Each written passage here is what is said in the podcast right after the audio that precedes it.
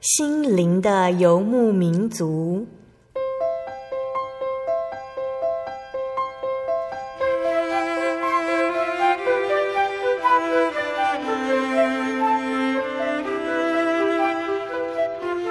在这个谁都不管谁的后现代社会里，每个人的心灵都是游牧民族。成长的过程就是寻找的过程。每一颗漂泊的心灵，其实都在寻找生命的绿洲。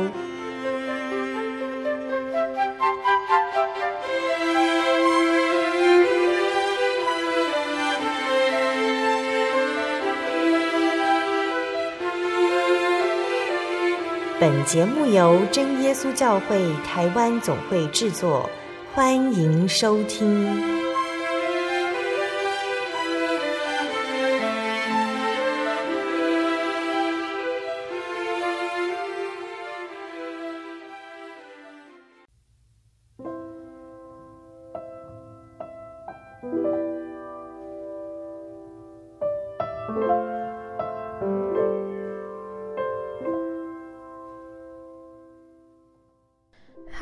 所在空中的听众朋友们，大家平安，欢迎收听今天的心灵的游牧民族节目，我是贝贝。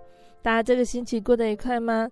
感谢神哦，贝贝这个星期能够再次来到心灵的游牧民族，在空中和大家相遇。贝贝一直很珍惜可以和大家分享圣经道理，或者是和大家一起聆听见证赞美诗歌的时间哦。那在分享的过程中哦，虽然好像都是贝贝一直在和大家分享许多圣经道理，可是贝贝也是在准备的这个时候呢，才发现哦，自己对于道理其实没有想象中那么认识，有更多更好的道理没有办法说出来。这个时候，贝贝就会赶快去读圣经，或者是和其他的同工讨论。我们都因为《心灵的游牧民族》这个节目，一起更认识耶稣，一起学习了主耶稣的真理，也一起感受了神奇妙的恩典哦。那或许有些听众朋友们呢，会觉得我们的生活就是这样子一成不变的，每天上班上课，有做不完的工作，写不完的功课，却无法在这些事情上得到成就。还要应付同学、爸爸妈妈、老板、老师之类麻烦的人际关系等等哦，每天都不想起床，从早到晚都觉得自己是最倒霉、最不幸福的人了。到底神的恩典在哪里呢？为什么都看不到呢？那其实哦，贝贝也要来跟听众朋友们说，或许我们在收听节目的时候，也会期待像节目中每位来分享见证的来宾一样。有很大的神迹体验，那贝贝有时候听着听着也是相当羡慕哦。但是神他创造了的我们，他了解我们每一个人。当我们遇到了像是见证里的难关的时候，或许我们会发现，主耶稣给我们的选择和来宾分享的不一样。这难道是主耶稣他偏心了吗？其实不是的，是主耶稣要我们学习的功课不一样。我们都有听过中国伟大的教育家孔子，他很有名的教育论点呢，就是有教无类，因材施教。贝贝觉得也很适合应用在主耶稣对我们的爱和恩典上面哦。像有教无类呢，它原本是指对于教育呢，应该是不分等级贵贱，每个人都应该拥有同样的教育权利。那因材施教呢，是指因应学生的背景、价值观等不同，用不同的方式来教育。主耶稣对我们的爱也是这样子，每个人都一样拥有主耶稣的爱，而且对于每个人来说，主耶稣的爱都是最特别的。也因此呢，当我们觉得看不到神的恩典，感觉到失望的时候，如果我们能够先学习停止抱怨神，还有抱怨我们的生活，如果我们能够安静思想神的话语，我们就能够从生活中看到神奇妙的作为。当我们信靠顺服神的时候，就会看到神给我们的恩典，真的都是最适合我们的哦。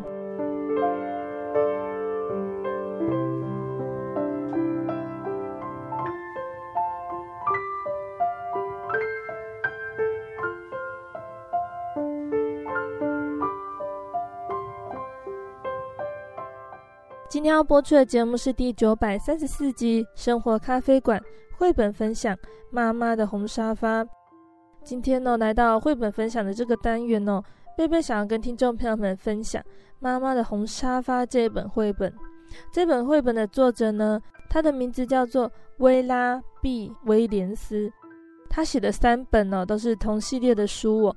那我们今天先分享一本，其他两本呢，在下两个月的时候会和大家一起分享哦。那这个故事呢，是在说有一个小女孩和她的妈妈还有外婆住在一起，他们在生活上的点点滴滴哦。那这个小女孩呢，她的名字叫做罗莎。罗莎和她的妈妈、外婆住在一间布置简单、家具减少的小公寓里哦。每天放学后呢，罗莎会去妈妈工作的餐厅打工，希望能够多存一些钱，因为前阵子一场大火灾将他们的家烧毁了。所有的东西都烧光光了，包括一张旧沙发。还好那个时候还有善良的邻居们尽力的帮助，一家三口人还是可以安稳的住在原来的家。那母女两人和外婆最高兴的事呢，就是数着大玻璃罐里慢慢存下来的铜板哦。他们想要重新买一张新的沙发，一张漂亮、舒适，可以让妈妈好好休息的沙发。那他们的梦想会实现吗？听众朋友们呢，在听完贝贝刚刚说的这个故事摘要之后呢，是不是也很期待详细的故事内容呢？那在要开始来说说这本绘本故事之前呢，贝贝要先来播放一首好听的诗歌。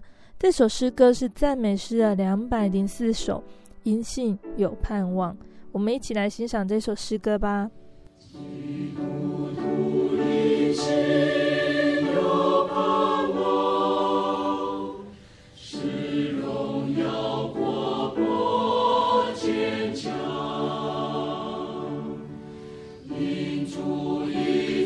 是福报，是我终生福。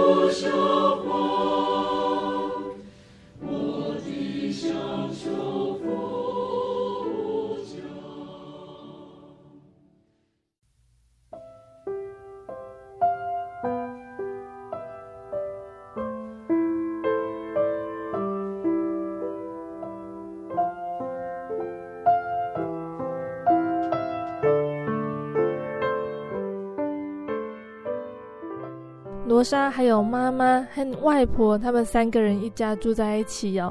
那罗莎的妈妈呢？她在蓝车餐馆工作。罗莎常常在放学以后呢去找妈妈。餐馆的老板娘乔阿姨就会让罗莎在那里打工。罗莎她年纪小，但是她会洗装盐和装胡椒的小瓶子，还会把番茄酱瓶子装满。有一天，罗莎还削完了所有煮汤用的洋葱。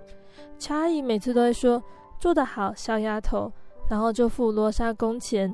罗莎呢，就把一半的钱放进一个大瓶子里存着。这么大的瓶子要好久才能够装满哦。每天妈妈下班呢，她就会从皮包里拿出当天赚到的小费。罗莎她会数完所有的铜板，把它们通通放进大瓶子里。有的时候妈妈回来，她有说有笑的，但是当罗莎还没数完，妈妈已经累得睡着了。小费有的时候多，有的时候少。少的时候，妈妈她就会担心。但是不管怎么样，每一个铜板都会被放进大瓶子里。那等这个瓶子装满了之后呢，他们要用这些钱买什么呢？罗莎和妈妈和外婆呢，他们就决定要用这些钱买一张新的沙发。是的，一张漂亮、柔软、又舒服又大的沙发哦，而且还要套上布满玫瑰图案的绒布沙发套哦。罗莎他们都希望拥有一张全世界最棒的沙发，因为罗莎家里原本的旧沙发被烧掉了，一场大火把家里的椅子、沙发所有的东西都烧光光了。那好像才是不久以前的事情哦。发生火灾的那一天呢，妈妈带着罗莎去买新的鞋子，罗莎买的凉鞋，妈妈买了高跟鞋。他们两个人从公车站走回家，边走边看路旁的郁金香。妈妈说她喜欢红色的，罗莎呢则是喜欢黄色的花。就这样子走着走着，他们慢慢的走到家。家门前呢停了两辆大消防车。罗莎看到好浓的烟，还有又高又红的火焰从屋顶冒出来，好多的邻居围在旁边看着。妈妈抓着罗莎的手往前跑，大姨丈看到罗莎和妈妈跑了过来，告诉他们幸好外婆没有事。而罗莎呢，他们找半天才找到他们家的猫，小猫也没有事，可是房子里的东西全部都烧掉了，房子变得又黑又焦。罗莎和妈妈、外婆三个人只能先暂住在大阿姨的家，然后再搬进楼下的公寓里。罗莎和妈妈、外婆还有阿姨姨丈，把公寓的墙壁漆成了黄色，地板也擦得亮晶晶的。可是房间却是空空的。那搬进新家的那一天呢，邻居们带来了披萨、冰淇淋和好多东西。对面的邻居呢，搬来了一张桌子和三把椅子。隔壁的老先生给罗莎他们一张床，那是他的孩子小时候睡的哦。还有爷爷拿来他那一块美丽的地毯，小阿姨帮忙妈妈做了一组有红白条纹的窗帘，乔阿姨带来了一些锅碗瓢盆和刀叉，小表妹则把她的玩具熊送给了罗莎。外婆这样向大家说：“你们是世界上最好心的人，我们非常感谢。幸好我们还年轻，可以从头开始。”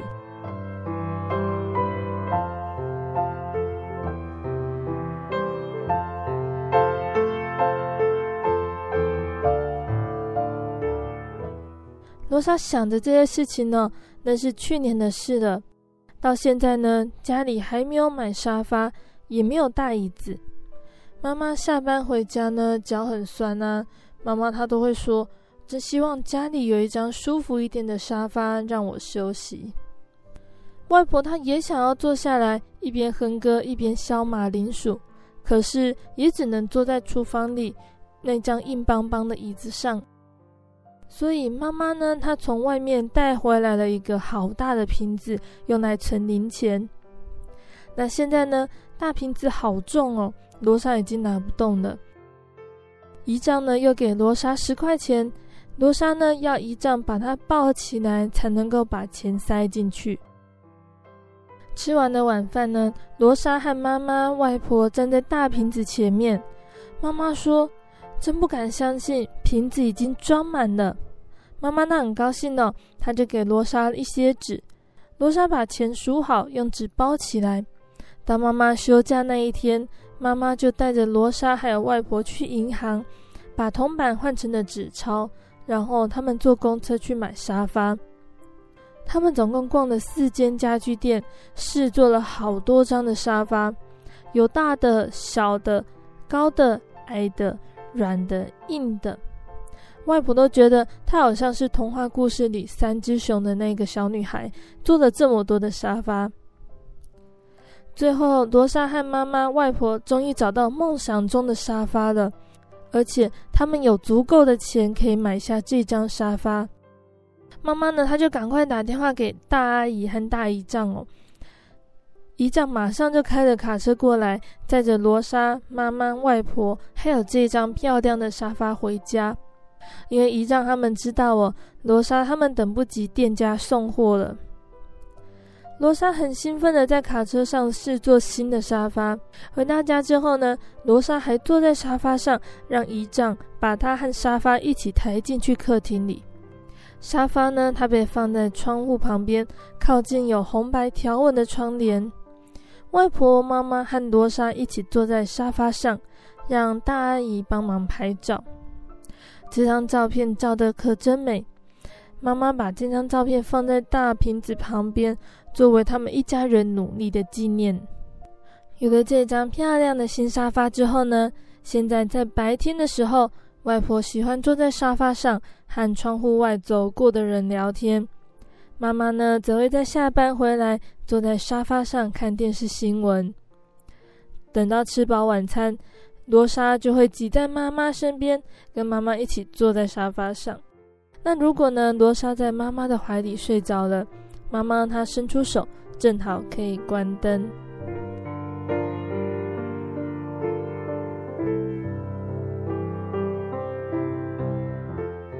亲爱的听众朋友们，我们的故事呢就说到这边喽。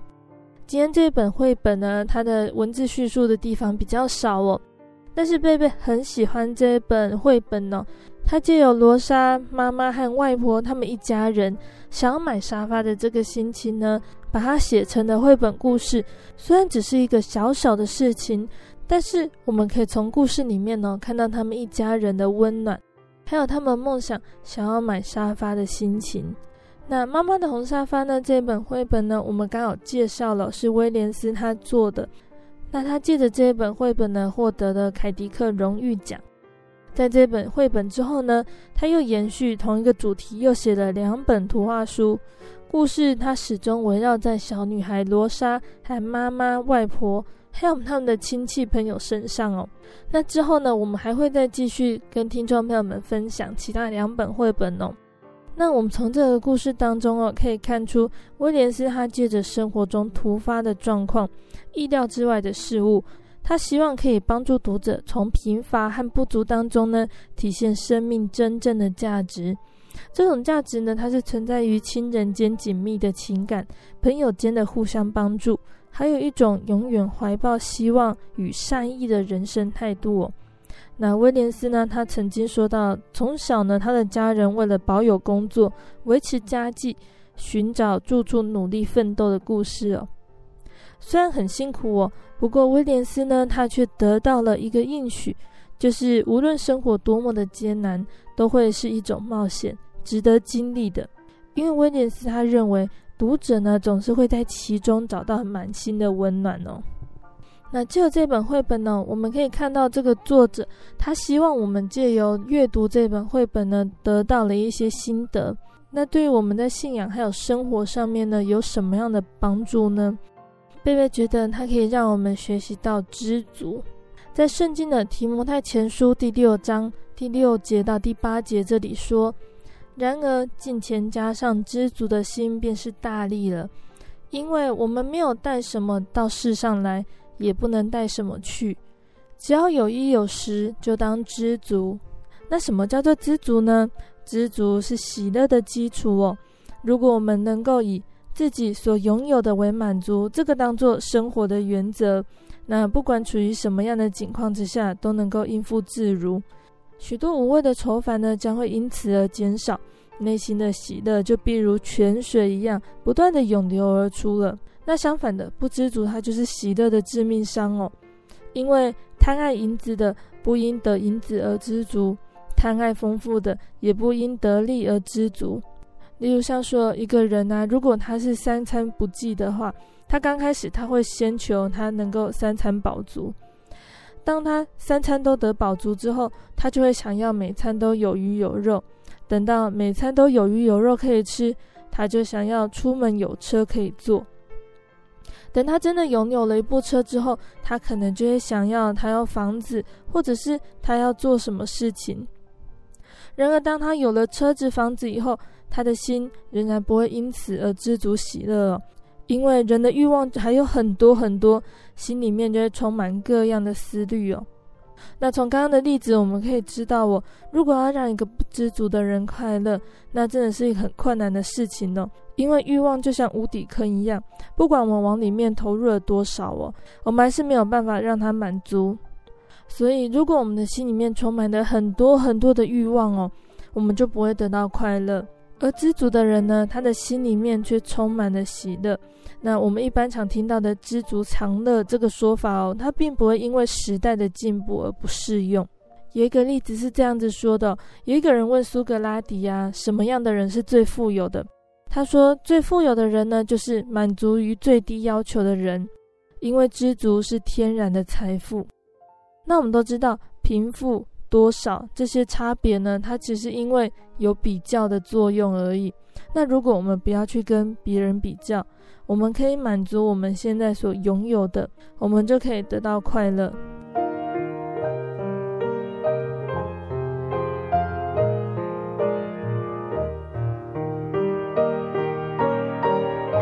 那是什么原因让我们没办法去知足呢？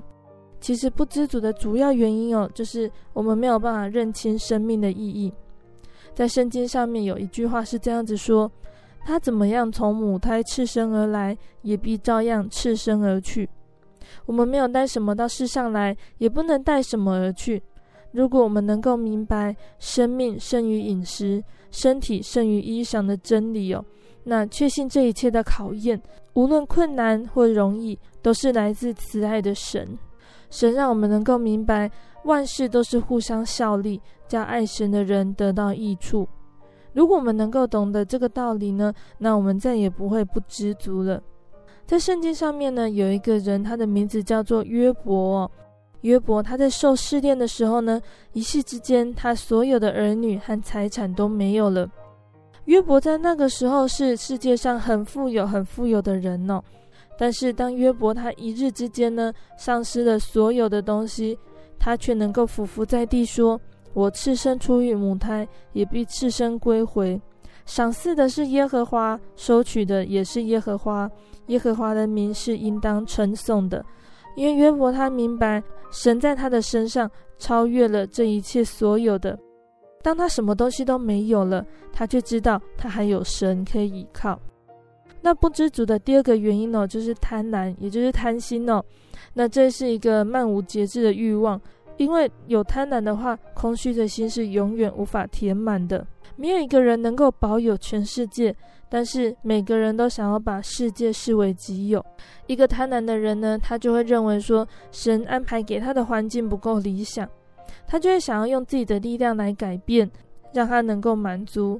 那心里面老是想着说，我要是能够在世界其他的地方，该有多好呢？我要是能够做什么，该有多好呢？我要是能够拥有很多很多的金钱，该有多好呢？就是因为人有这种贪心呢，就会让我们无法得到满足。就像我们前面所提到的欲望一样哦。如果一个人很爱钱呢，他可以用钱装满他的口袋，但是他会希望要有更多更多的钱来装满他的金库。如果有这样子的贪心呢，他不会以我拥有的为满足，他会希望我可以得到更多更多。那其实知足呢，他并不是要用消极的态度来处事，要我们放弃追求进步的心，要逃避现实的思想。知足呢，乃是对于神所安排的环境，一切的遭遇，我们都能够感谢领受，并且从感谢中呢，生出喜乐积极的表现。保罗呢，他曾经说过一句话哦，他是记载在腓利比书的第四章十一节到十四节的地方。保罗他说：“我无论在什么境况，都可以知足，这是我已经学会了。我知道怎样处卑贱，也知道怎样处丰富，或饱足，或饥饿，或有余，或缺乏，随事随在，我都得了秘诀。我靠着那加给我力量的，凡事都能做。”然而你们和我同受患难，原是美事。而这一本绘本呢，它告诉我们，虽然当罗莎他们家遭到火灾的时候，他们什么东西都没有了，但是我们从外婆的话里面，我们可以知道，他们很清楚的明白，这一切的家具没有了，并不足以成为损失，因为他有很多的亲戚朋友给他了很多很多的爱心。那家里面都是靠妈妈在赚钱哦，那家境可能不是很好，但是罗莎她很乖巧的去帮妈妈打工。他们并没有要求要得到更好的工作，要换得更多的金钱。然后贝贝也很感动的是，他们把铜板放到大瓶子里面存起来哦。那虽然这样子存呢，感觉很慢哦。一个大瓶子全部装满了铜板，要花多少的时间呢？但是当他们在存钱的时候呢，他们知道，他们每存一点钱就是一个希望。他们并不会因为家里遇到的困难，并不会因为家里的经济而忧愁。因为他们知道，他们一直拥有着希望，那就像是我们有了神可以依靠一样。因为有了神，我们对明天才有盼望；因为有了神，我们连未来、连来生都还有盼望。那但愿呢，听众朋友们呢，能够跟贝贝一样，我们一起学习什么叫做知足的心，能够学习一起依靠神，能够拥有对未来、对来生的盼望，而蒙神喜悦。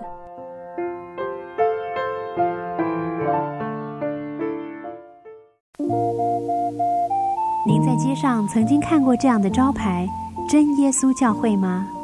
也许您很想，但是却不好意思进来看看。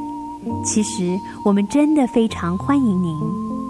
下次当您在路过真耶稣教会时，欢迎您进来与我们同享神的恩典。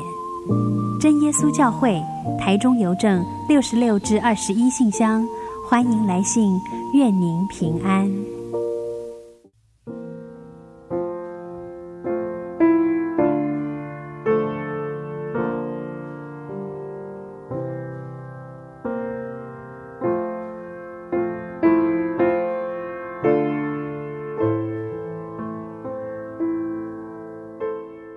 亲爱的听众朋友们，欢迎回到我们的心灵的游牧民族，我是贝贝。今天播出的节目是第九百三十四集《生活咖啡馆》绘本分享《妈妈的红沙发》。在下半段节目中呢，贝贝要来分享一个圣经故事哦。那今天要开始分享的呢，是在圣经里面很有名的亚伯拉罕的故事。听众朋友们可能有听过这个名字哦，但是如果没有阅读过圣经，可能就不是很清楚，为什么以色列人呢，他们会这么尊崇亚伯拉罕，并且把神对亚伯拉罕的应许这样子铭记在心，世世代代流传着。在现代的以色列国家中哦，以色列人呢，他们仍然保有从亚伯拉罕那个时候流传下来的习俗和传统。这些到底有什么意义呢？在说完故事之后呢，贝贝还会再跟听众朋友们分享。亚伯拉罕在信仰的历程中有什么样的优点，是值得我们在追求信仰进步的时候可以去学习的呢？在上个月哦，贝贝跟听众朋友们说到了人类的生活和发展到了挪亚那个时代，世界上的人呢，他们离弃神，任意妄为。赛特和该隐的子孙呢，在世界上越来越多，他们的罪恶却也越来越多，连神都无法容忍。所以神决定要将每一样腐败朽坏的东西都除去，一切必须要重新开始。但是挪亚和挪亚的太太，还有挪亚的三个儿子闪、含、雅弗，以及他们的太太们，一家总共八口人哦，是爱神并且顺从神命令的一家人。所以神告诉挪亚，神要降下大洪水来毁灭这个世界，只有躲进方舟里的人呢，才能够存留性命。挪亚一家人开始建造方舟，在方舟盖好的时候呢，挪亚也将世界上的每一种动物一公一母带进去方舟里面，保存这些动物的性命。直到洪水过后，挪亚一家人蒙神祝福，承接的繁衍后代，使人类遍满全地的旨意。而今天的故事呢，就要从挪亚的儿子闪的后代开始说起。闪的后裔呢，有很多呢，都住在肥沃富庶的美索不达米亚平原上的城市里。在那里呢，有一个叫做无我的城市。那我们要说的主角亚伯拉罕呢，就和他的家人住在那里。亚伯拉罕他原本的名字叫做亚伯兰。那从今天的故事开始呢，我们就先叫他亚伯兰。亚伯兰他所居住的这个城市乌尔是一个很发达的城市哦，那里住着很多的商人、学者，还有住在舒适的房舍、很富有的人。有一天，神就对亚伯兰说话了。神说：“你离开乌尔，出发往我指示的地方去。我会使你为大，赐福给你。我要借着你赐福给世上所有的人。”亚伯兰呢，他必须仔细的思考，因为如果亚伯兰他选择照着神的话去做，他就要离开乌尔那个舒适的城市生活，四处流荡；如果选择听从神的话，亚伯兰就要住在帐篷中。跟着水源到处迁移，但是亚伯兰他信靠神，他听从神的吩咐。亚伯兰放弃了原来乌尔的舒服日子，叫他的妻子撒莱收拾行装，准备离开乌尔。那一刚开始呢，亚伯兰带着家当往北方走，停留在乌尔北边的哈兰，在那里居住，直到亚伯兰年老的父亲塔拉去世。后来，亚伯兰、撒拉还有他们的侄儿罗德继续上路往南边走。这趟旅程在亚伯兰有生之年都没有停止过。亚伯兰和撒莱结婚多年都没有孩子。亚伯兰和罗德呢，他们却拥有很多的仆人和牧羊人，还有成群的绵羊、山羊，以及替他们装运行装的驴子。他们慢慢的移动。从这一口水井走到另一口水井，再架起巨大的黑山羊皮帐篷来居住。他们一行人呢，向着迦南地前进，就像神他吩咐亚伯兰的一样。亚伯兰和罗德继续上路，最后他们终于到达了迦南地。亚伯兰他仍然没有长久停留在一个地方哦，为了寻找水泉和草原。亚伯兰他们常常从这个地方迁到另一处搭帐篷，过着这样的生活。那大队人马呢？他们这样子行进呢？亚伯兰他也没有忘记，在停下来的时候要献祭，向神称颂感恩。因为当亚伯兰他离开乌尔的时候开始，神就一直保守引领他。神赐福给亚伯兰呢，使他富裕，如同神曾经应许的一样。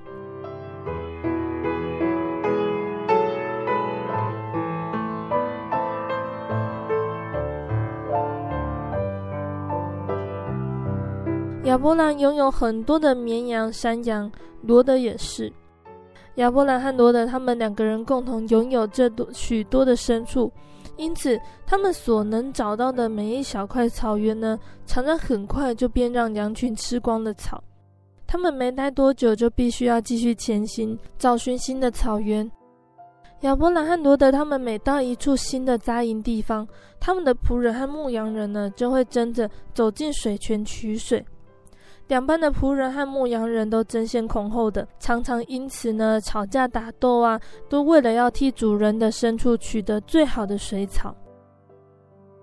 当亚伯兰呢、哦，他发现这件事情呢，最后他就对罗德说：“你我不可相争，你的牧人和我的牧人也不可相争，因为我们是骨肉，我们拥有的牲畜都很多，因为这样子实在不宜住在一起了，我们必须分开，各行各路。”那现在他们就决定要分家了。亚伯兰呢，他远比罗德年长，照理应该有先选择要往哪里去的权利。但是亚伯兰呢，他却对侄儿罗德说：“罗德，放眼向东及向西，仔细的观看，你喜欢往哪边去呢？你选这一方，我就会向另一边上路。”罗德他看着东边约旦河谷肥沃青葱的平原。比西边干旱崎岖的山地不知道好多少。罗德呢，他最后就选择了东边的平原。亚伯兰和罗德他们依依不舍地互相道别。罗德一家人和他们的牲畜就往青葱的平原走去。罗德一家人住在约旦河平原上哦。后来他们渐渐迁移，住进了平原上的索多玛城里。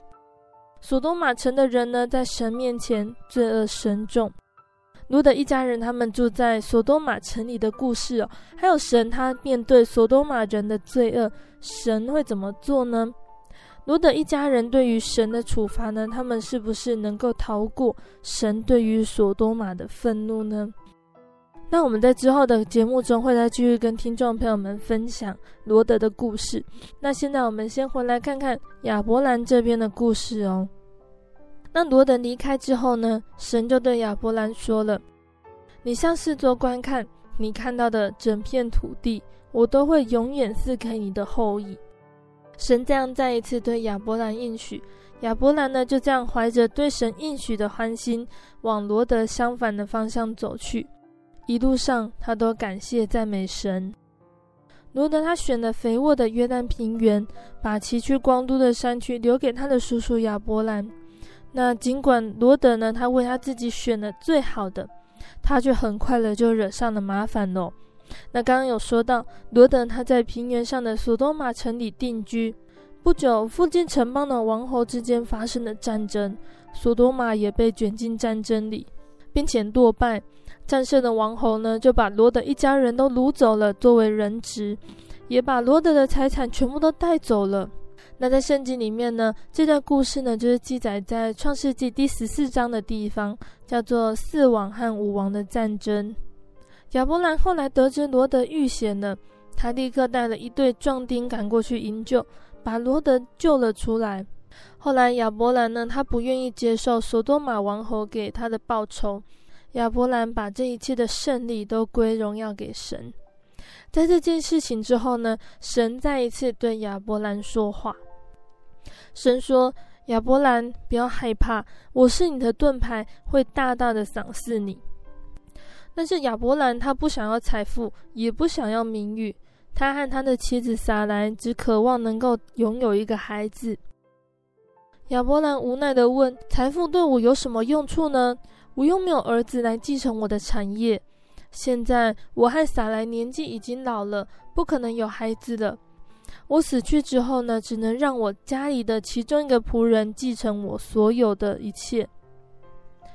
神对亚伯兰说：“你的仆人呢，必不会成为你的后裔。你从帐篷出来，往天上看。那天晚上，天空中的星星闪烁不停。神问亚伯兰说。”你能够数点这许多的星星吗？我应许你，你的后裔必像天上的星星那么多。我是把你从乌尔领出来的神，我将永远是你和你后裔的神。我要赐你一个儿子，我要将这地赐给你和你的后裔居住。那虽然呢，我们听起来哦，觉得神的应许不大可能实现呐、故事中的亚伯兰和他的妻子撒莱呢，在那个时候，我实际上已经超过了七十岁。七十岁的夫妻有可能再生出一个儿子来吗？以科学来看呢，或许是不可能的事情。但是站在夜空下的亚伯兰，他却一心一意相信神必定遵守诺言。神甚至向亚伯兰立约了。应许亚伯兰所在的这一块土地，神必定会赐给他的后裔。亚伯兰日后全心全意的信靠神，得到了神的悦纳。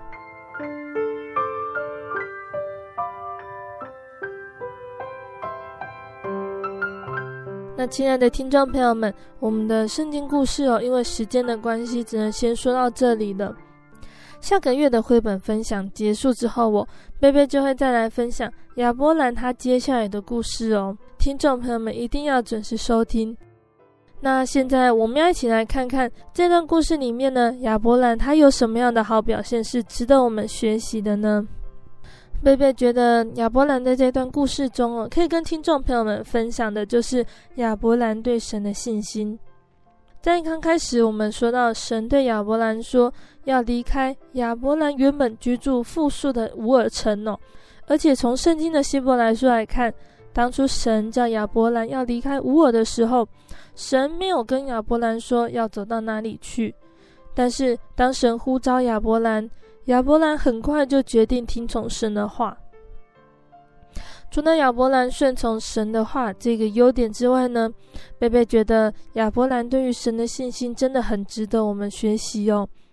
亚伯兰他可以说是第一个被神选召的人，或者是第一个跟随主呼召的圣徒。我们没有办法确定在这个之前，神是不是曾经向其他人有同样的呼召哦。但或许呢，因为神的条件太困难了，以至于没有被接受。但是亚伯兰照着神的吩咐去了。那只要是生我都一样，安全呢是生存需求的首要条件，因此就会习惯生活在自己原有的地盘里。那我们人也是一样哦，我们很难会离开自己熟悉的环境，我们害怕未知的环境，不确定的未来。因此，亚伯兰是凭着信心哦，进入一个不确定的状态，这是非常困难的决定哦。那其实神他的工作常常是在不确定中出现哦。就在他领我们走过一条未曾走过的道路时，如果我们能够凭着信心踏出第一步，往往就能够看到神的带领和恩典。那今天神是不是也这样子呼召我们呢？在真耶稣教会里面呢，曾经有听过很多这样的例子，许多移民到国外或者是到国外留学的同龄们呢，他们到了人生地不熟的环境里。甚至去的时候，当地还没有真耶稣教会，神却使他们成为福音的种子，在神的逐步带领下，让那个地方成为神的大国，使基督的名为大。许多的教会哦，它一刚开始都是这样子成立的。在这些不确定中呢，我们反而更见到神彰显奇妙的作为，因为我们会清楚知道，那是不可能出于人的安排或者是人的计划的。那亚伯兰他离开乌尔之后，往迦南地去，在路上他煮了两次坛，纪念跟神的相遇，还有呼求神的名。亚伯兰呢，虽然我们都说他的信心呢是值得我们去学习的，但是他在这个路上也曾经软弱过。虽然神呢已经告诉亚伯兰要把那块迦南地赐给他了，但是当遭遇到饥荒的时候，亚伯兰他就往南迁徙，最后来到了埃及。神他没有责备亚伯兰，为什么他要离开迦南地，占据埃及？后来因为亚伯兰的妻子撒莱拉很漂亮，亚伯兰还要求他的妻子假装成他的妹妹，以躲过埃及法老的害命。那亚伯兰呢，虽然因为这些计划让他得到了很多的牲畜跟奴仆哦，但是若不是神的保守，亚伯兰一定无法平安的离开，返回到迦南地。那我们人呢，活在现实的环境中哦，难免会遇到艰难，就像是饥荒的这种很可怕的处境。这个时候，为了寻求生存，那我们都会用自己的能力去克服当前的困难，这是人之常情的。而我们的信仰旅途也是这样子，走在未知的路上，我们试图要用自己的方法来解决生活中的困难，不知不觉得着了神爱的保守和带领。当我们一直走到尽头，回首的时候，才会发现都是神的恩典。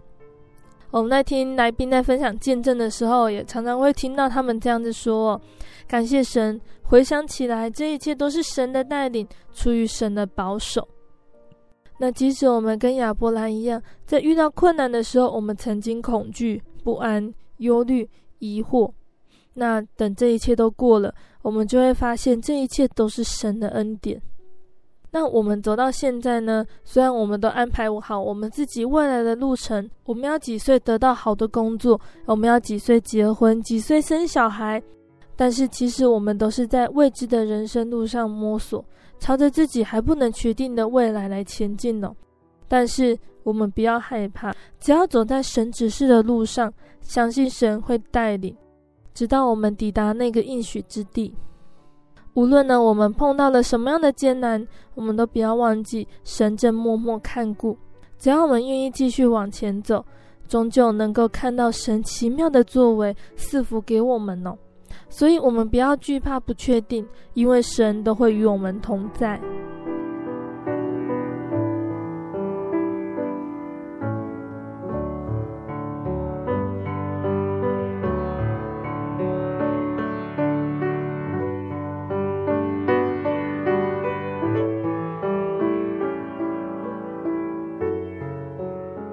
那这段故事呢，贝贝觉得亚伯兰还有另一个优点可以跟听众朋友们分享的，就是当亚伯兰和罗德他们面临即将要分开的那个时候，亚伯兰和罗德面对他们的选择哦，他们在乎的是什么呢？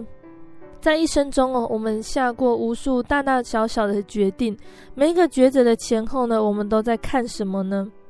亚伯兰和罗德因为现实的生活不得不分家，他们产业太多了，仆人之间相争，致使他们面临的抉择。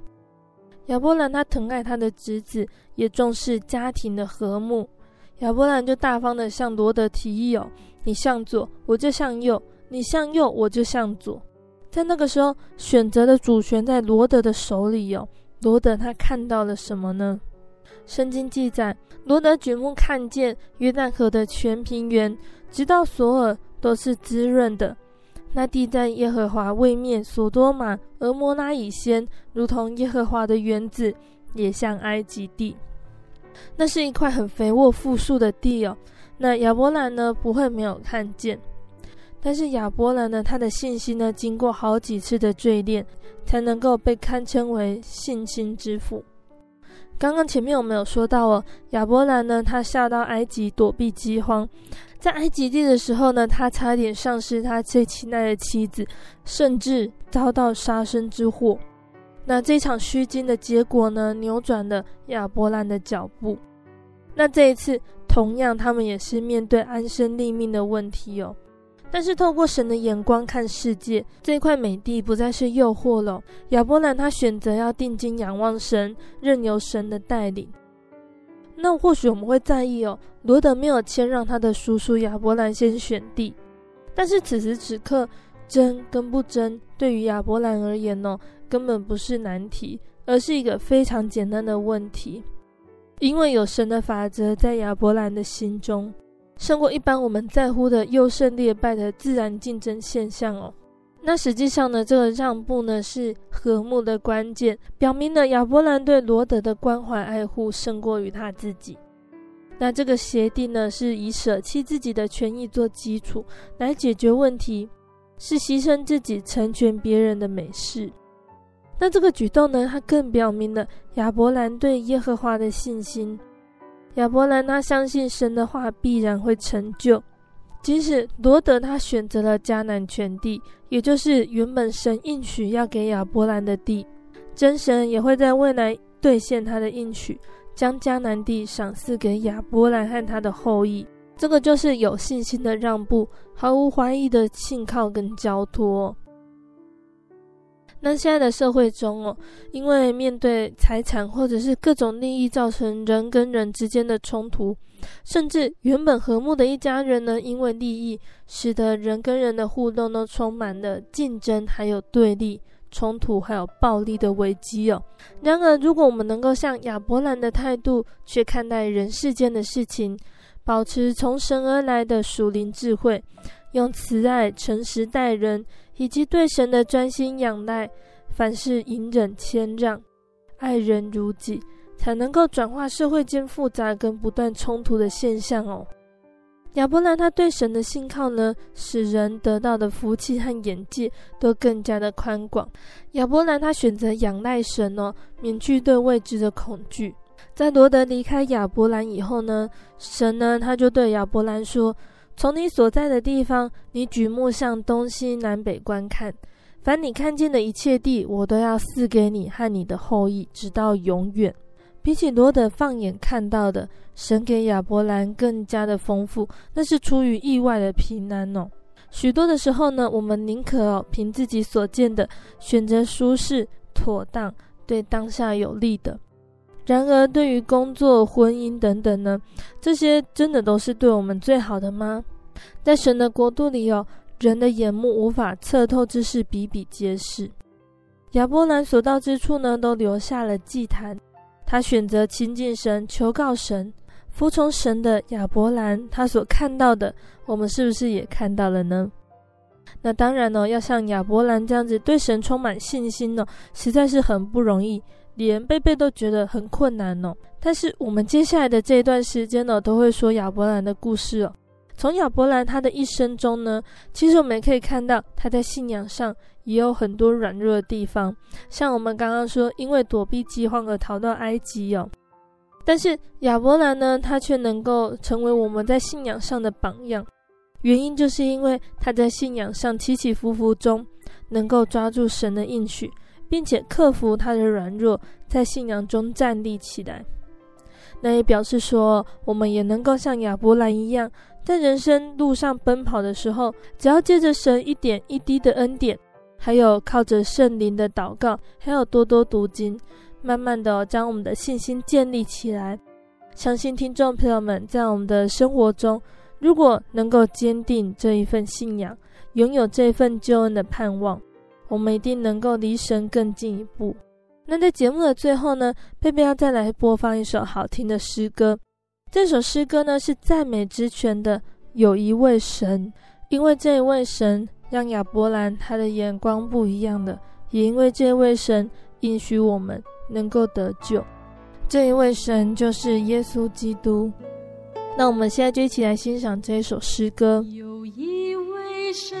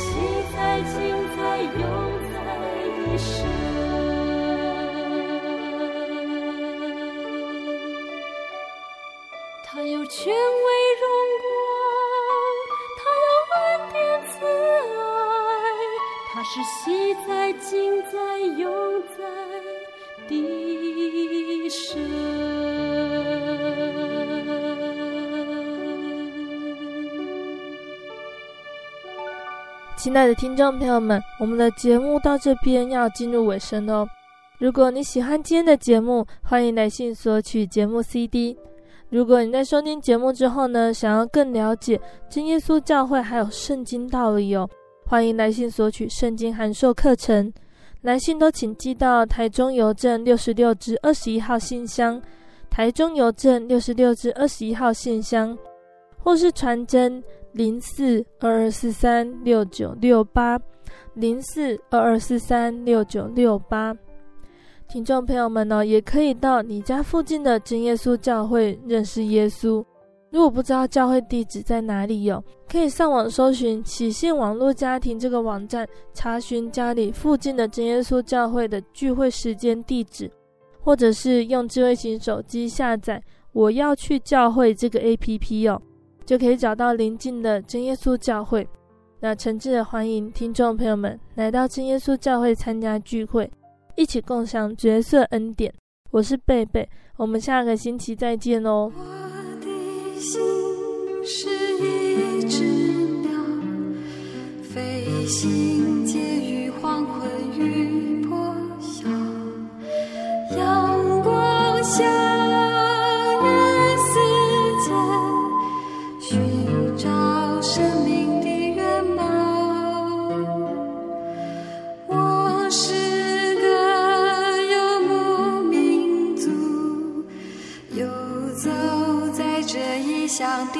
笑。